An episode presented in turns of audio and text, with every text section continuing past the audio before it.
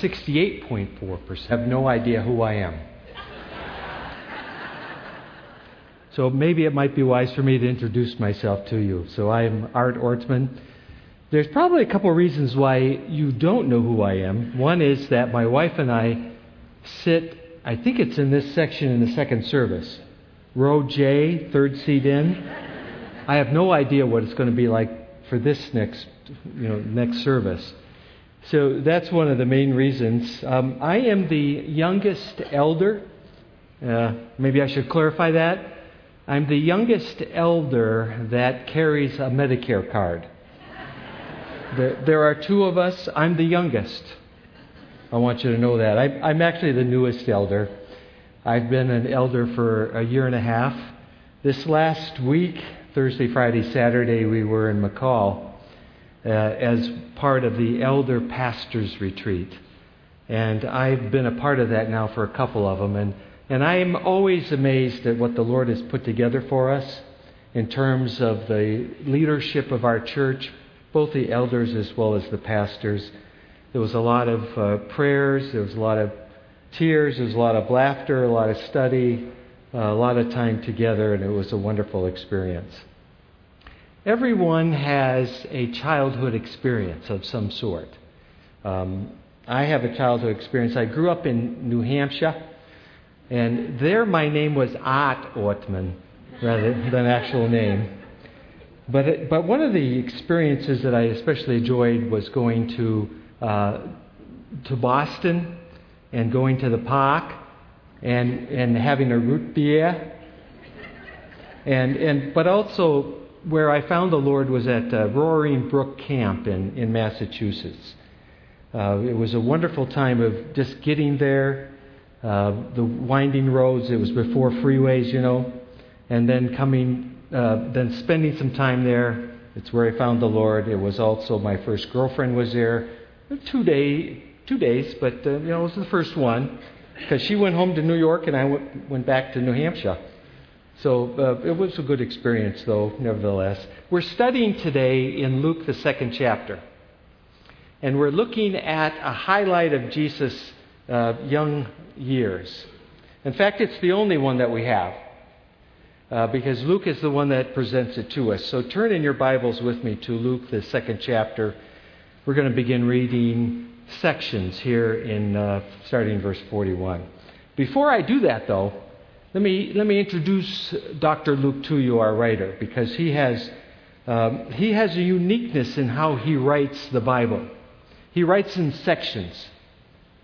So the first section was the infancy, of course, and the second section here is, in, is Jesus in his teen years.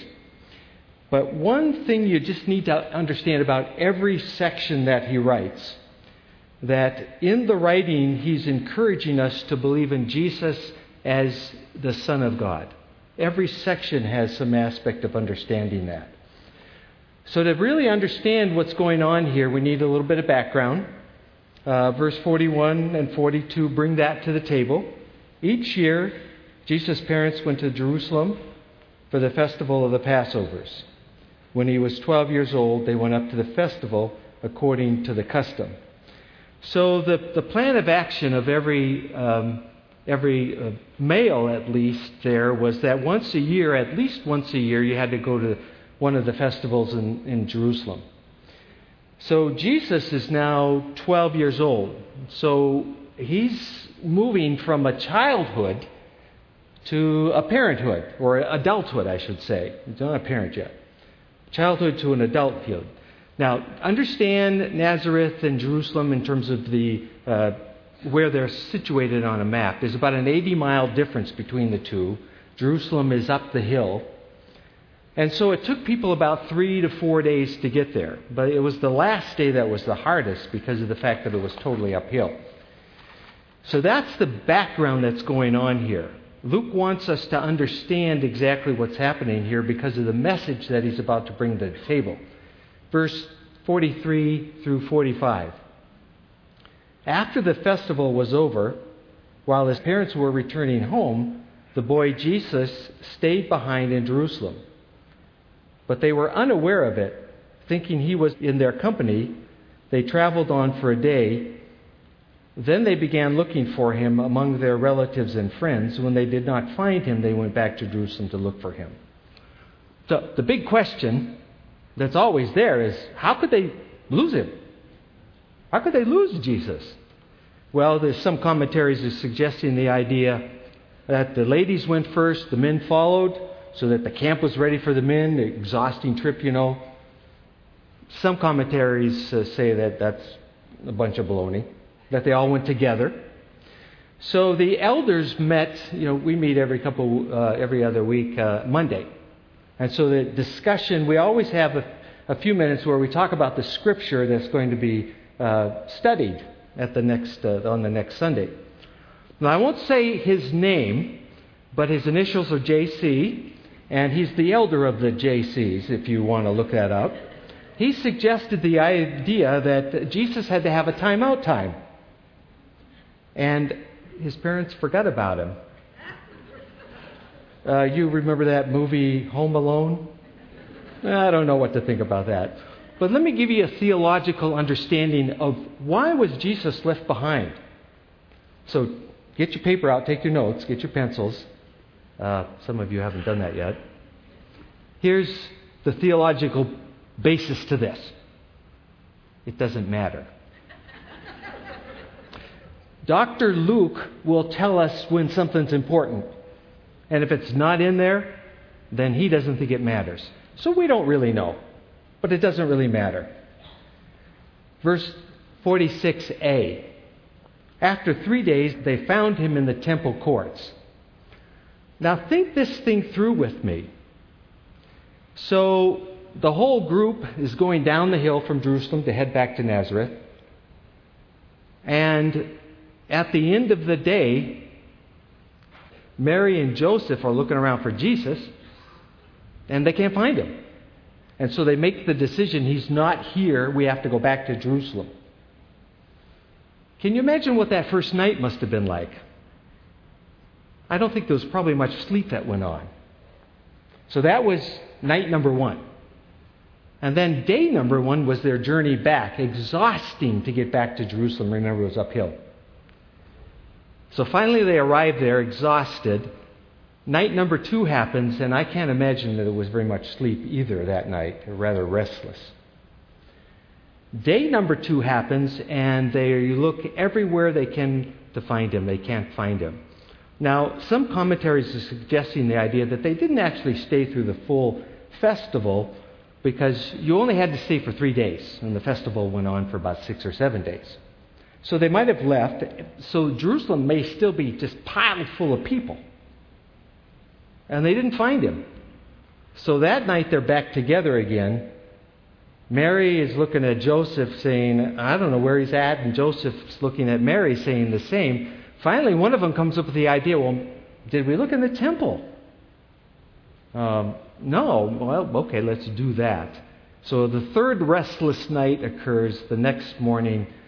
They go to the temple, and he's there. And the question is what did Mary and Joseph see when they finally found Jesus? Well, I'm glad you're asking that. Because it's amazing. Look at verse 46b through 47. After three days, they found him in the temple, sitting among the teachers, listening to them and asking them questions. Everyone who heard him was amazed at his understanding and answers. Jesus was having a highlight experience of his childhood. He was loving every aspect of this, is what it's saying. In verse 46, where it says he's listening and asking questions, that's the word that suggests the idea that he is sitting at the feet of the rabbis and he's learning from them and he's asking interaction that's going back and forth. Is he missing his parents?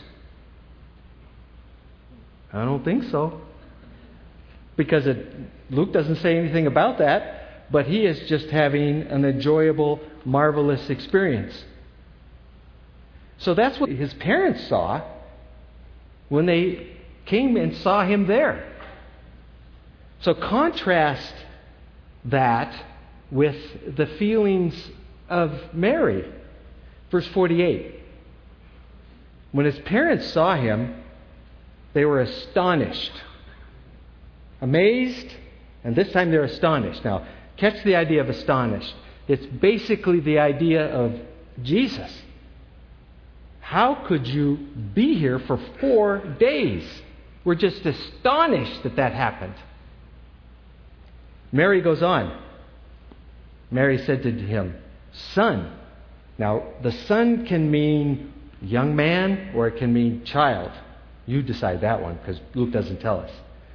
But here's what Mary says, which is so valuable. Why would you treat us this way?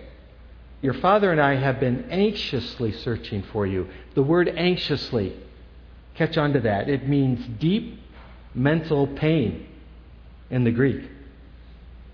So the people are amazed, but the parents are astonished and anxious. They're actually, you, you can see they're actually distressed and upset at Jesus. Can't blame them. Uh, I love how the Amplified Bible says this verse. It says it this way Young man, why have you treated us this way? Look, your father and I were distressed, in pain about you, and have been looking for you. Um, an unpublished theologian in our elder group, um, his initials are AO. I won't tell you his name. But he developed his thought on this last week. And here's how he interpreted this verse Young man, do you have any idea the depth of the anguish and pain that you put us through? And Mary is so upset, she's in tears. She looks back at Jesus and she says, You are so grounded. Maybe for life. All right, parents, raise your hand if you've ever said that to a person. Some of you had confessed it. Thank you for, for doing that. I think I've said that.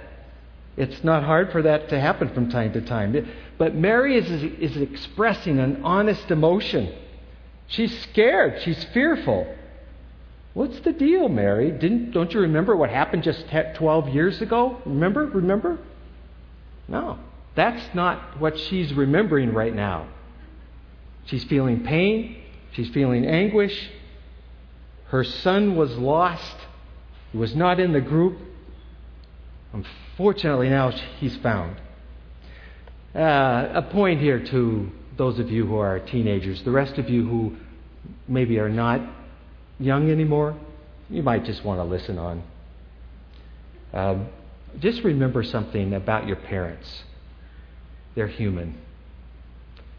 They were actually kids once. I mean, you, you can see it in the pictures, but they actually were. And they have a desire which is to grow you up and love you. And they care deeply for you. They care about what happens to you. Our church has baby dedications. Why do we have baby dedications? We have baby dedications because we're giving back to the Lord the gift of a child that, that the Lord has given to us. And, and it's not an easy thing. And we're asking the congregation as well as the Lord for the, for the help in raising this baby up to love the Lord and, and to worship the Lord and to praise the Lord. Uh, any of you parents can say amen to that if you'd like. That's, that's why we're doing this. And, and Mary and Joseph had that same thing in mind. They, they knew that Jesus was a gift from a God, from God, a very, very unique gift. And because of all that, they were hoping very deeply. They, they, knew, they knew that Jesus was secure, but, but the emotions were definitely there. Now look at Jesus on the other side, verse 49. Jesus' response Why were you searching for me? He said. Didn't you know I had to be in my Father's house? Luke wants us to understand here the depth of emotion, the same depth of emotion that Mary had, was expressing. Jesus is expressing back to Mary. Uh, I like how the Revised Standard Version says it here. It says, I must be in my Father's house. Many versions have, I, I had to be, but it says, I must be. Luke is wanting to make sure that it's understood that Jesus knows clearly who he is and whose he is. And every aspect of who he is is to be with his Father. Uh, a better way, maybe even to translate this verse, is to say, Jesus to say, I must be in the things of my Father. I must be in the things of my Father. What Jesus is saying, I want to know my Father. I want to snuggle up to my Father. I want to learn everything I can about my Father. I want to do my Father's will. I want to follow my Father completely. Um, let me talk to just youth for a second.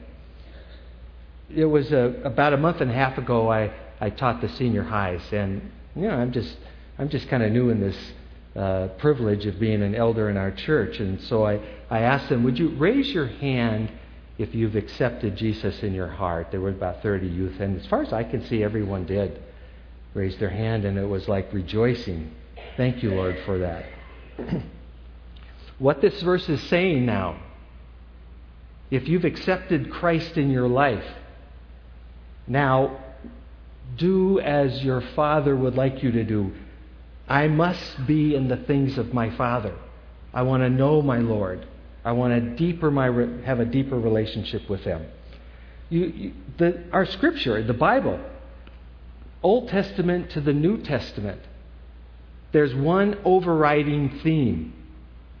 And that overriding theme is, is our Lord basically saying to us, I want a people that I can call my people. You find that in the very beginning, it goes all the way to the end. Exodus, 6th chapter, 7th verse.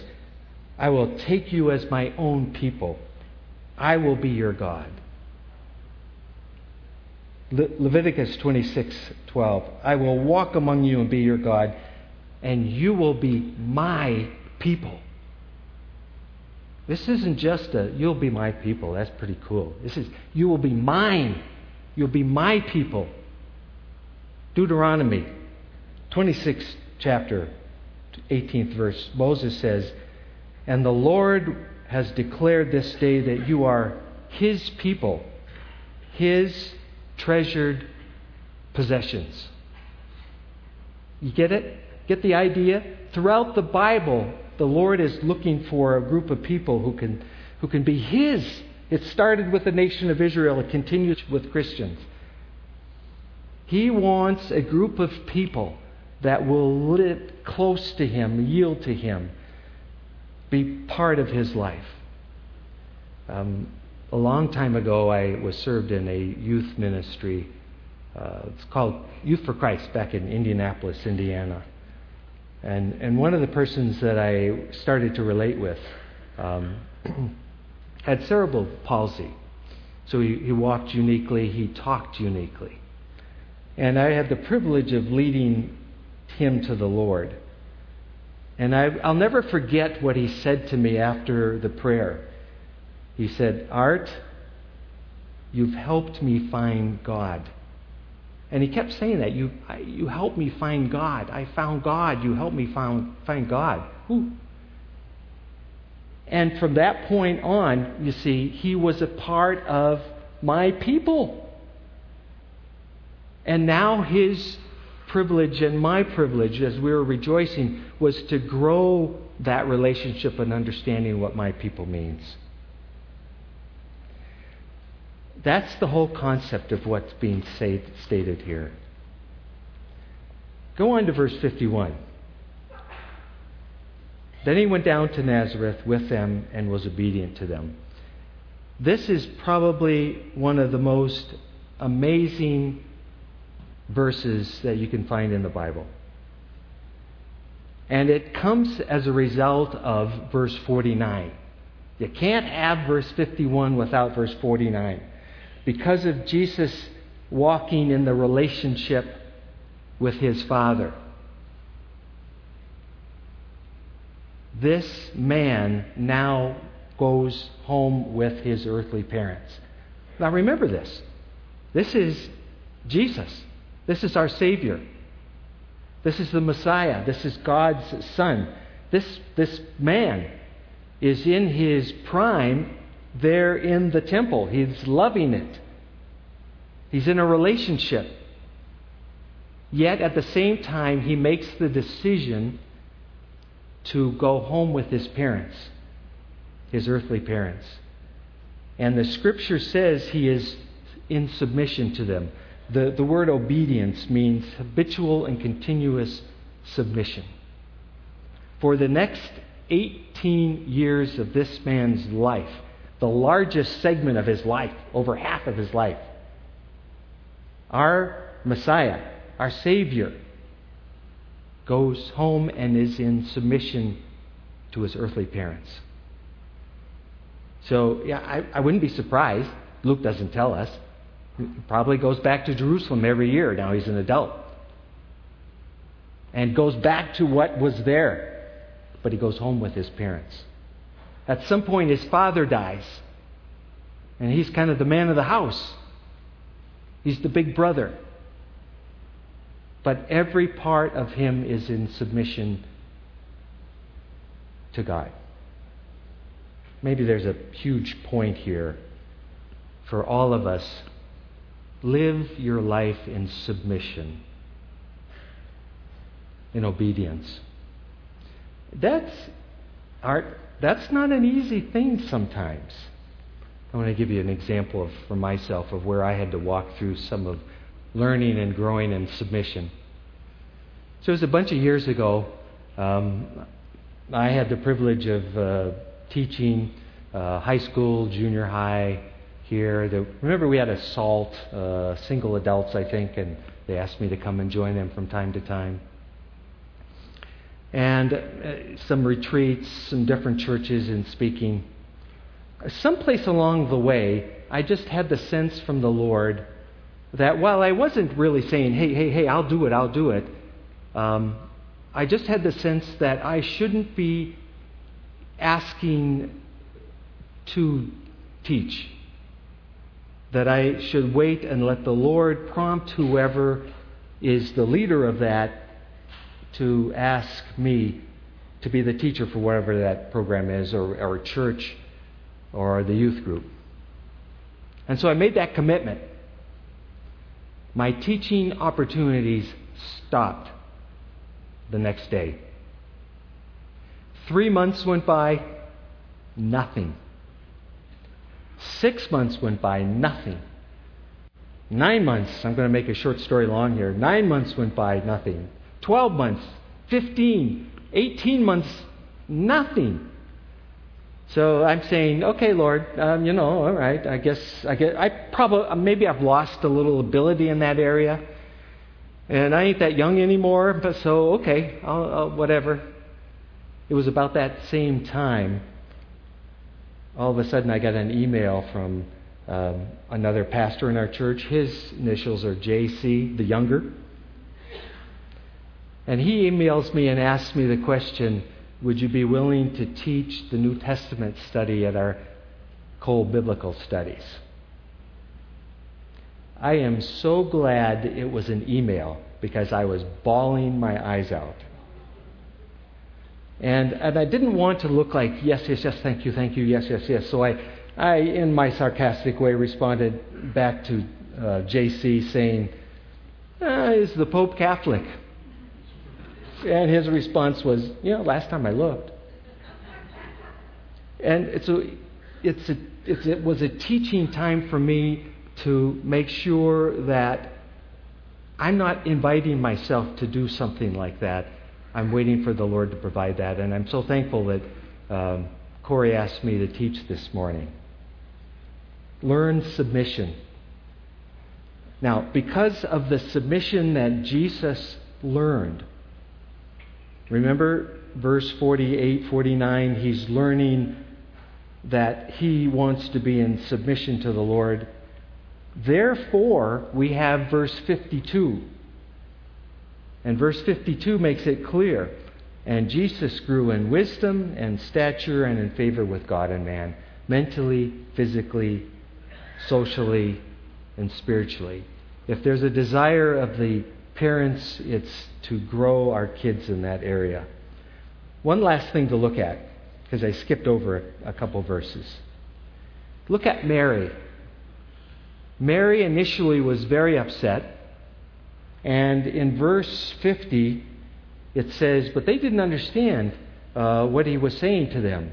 Um, Mary and Joseph were probably at the point that it was really hard to understand what Jesus was saying about want to be in relationship to their father, want to be with their father, with the, with the Lord. But look at verse 51b. But his mother treasured all these things in her heart. This is what Luke, I think, is asking each one of us to do.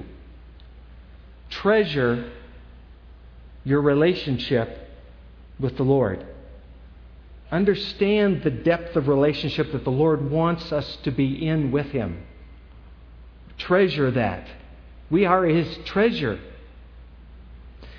My best way of illustrating this idea is live your life in a mad chase with Aslan. What in the heck is he talking about? Aslan is the lion in the book by C.S. Lewis. Remember that one? The lion, the witch, and the wardrobe? The illustration of what happens to the lion, Aslan, Jesus, helps us understand maybe the illustration of what it means to be in a relationship with our Lord. So, catch this. Uh, the lion being Aslan, being our Jesus, has now been killed by the, the witch and now has arisen from the dead. So here we go. Oh, children, said Aslan, I feel my strength coming back to me. Oh, children, catch me if you can. He stood for a second, his eyes very bright, his limbs quivering, lashing himself with his tail. Then he made a leap high over their heads and landed on the other side of the table. Laughing, though she didn't know why, Lucy scrambled over it to reach him. Aslan leaped again. A mad chase began. Round and round the hilltop he led them, now hopelessly out of their reach, out of his reach, now letting them almost catch his tail, now diving between them, now tossing them in the air with his huge and beautiful velveted paws and catching them again, and now stopping unexpectedly, so that all three of them rolled over together in a happy, laughing heap fur and arms and legs. That's the, that's the story. That's the relationship that our Lord wants to have with us. Mad chase every day. So when you wake up in the morning, continue that mad chase. Every day, He wants to draw us in in this amazing relationship. If you're here today and you've accepted the Lord, you're in the chase. If you're here today and you've not accepted the Lord, you're missing out on an amazing mad chase. And I invite you to find someone, myself, one of the pastors, someone, and talk about what that means and what that is. Pray with me. Lord, amazing verses. The highlight of this 12 year old boy. Thank you for all the lessons that we can understand from what he went through and what he experienced. We begin this day again in that mad chase. Thank you, Father. In your name we pray. Amen.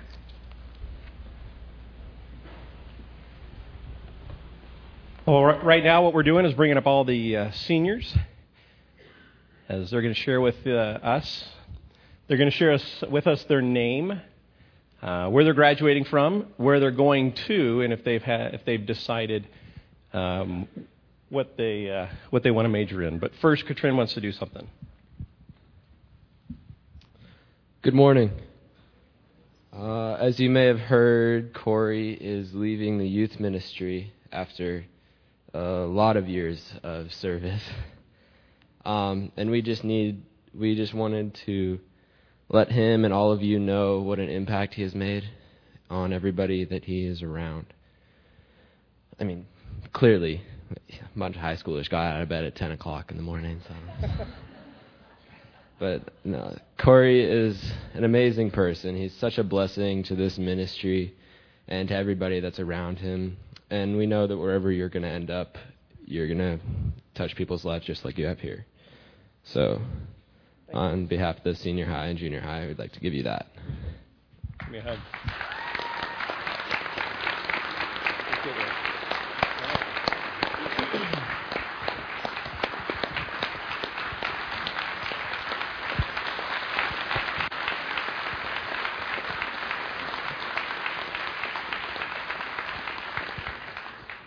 Thank you.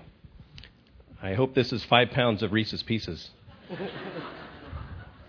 If it's not, I'm going to hand it back and go over to Cold Stone Creamery. So, all right. Name school you went to, school you're going to, or where you're going, and what you're going to do. Okay. I'm Lucas, and I'm graduating from homeschool. and plan to go to CWI, and I'm trying to get into the information security class there. I'm Katie. I'm graduating from Cole Valley. I'm going to College of Idaho, and I don't know what I'll be studying. I'm Derek. I'm graduating from Cole Valley, and I'm going to St. Olaf in Minnesota, and I have no idea what I'm studying. I'm Colin Remley. Uh, I'm graduating from Timberline High School, and I will be studying mechanical engineering at Oregon State University next year. I'm Zachary Alexander, graduating from Centennial and I'm going to go play lacrosse at Boise State. I'm Danny. I graduated from Boise High School. Well, I'm going to. Uh, I'm going to be going to Montana State University in Ohio. Wait, no, Montana. Uh, and majoring in mechanical engineering. My name is Colin Mabe. I'm graduating from Centennial High School and I'm going to go to the University of Idaho and study mechanical engineering. My name is Claire. I'm graduating from Boise High, and I'm going to Westminster, and I'm not sure what I'm going to be studying. Okay. I'm Sharia Tabor. I graduated from homeschooling back in December, and I've been at a small Bible missionary school called Ellerslie Mission Society for the past few months, and I'm waiting on God's direction as to whether to go back or to do something else. I'm Jay Schrader, and I'm graduating from Centennial High School, going to Boise State to study education. I'm Ashley Herman from Centennial High School, and I'm going to be attending CWI to work on becoming an international marketer. Hi, my name is Osmond Porter. Um, I'm going to be graduating from Compass Honors High School, and I'm going to be going to BSU studying civil engineering. So. My name is Shannon Kasuba, and I'm graduating from Compass Honors High School as well, and I'm going to BSU to study health sciences. I'm Holly Apsley. I'm graduating from Boise High School, and I'm going to Yale National University of Singapore to study uh, global affairs and politics. Uh, I'm Lauren. I'm graduating from Cole Valley. I'm going to U of I, and I don't know what I'm studying yet. I'm Austin Summers. I'm graduating from Borah High School. I go to CWI, and College is a mystery. I'm Kyle Boline, and I'm going to Boise State, graduating from Centennial. And at Boise State, I will be studying mechanical engineering. Sweet. Sweet. Give him a hand, will you?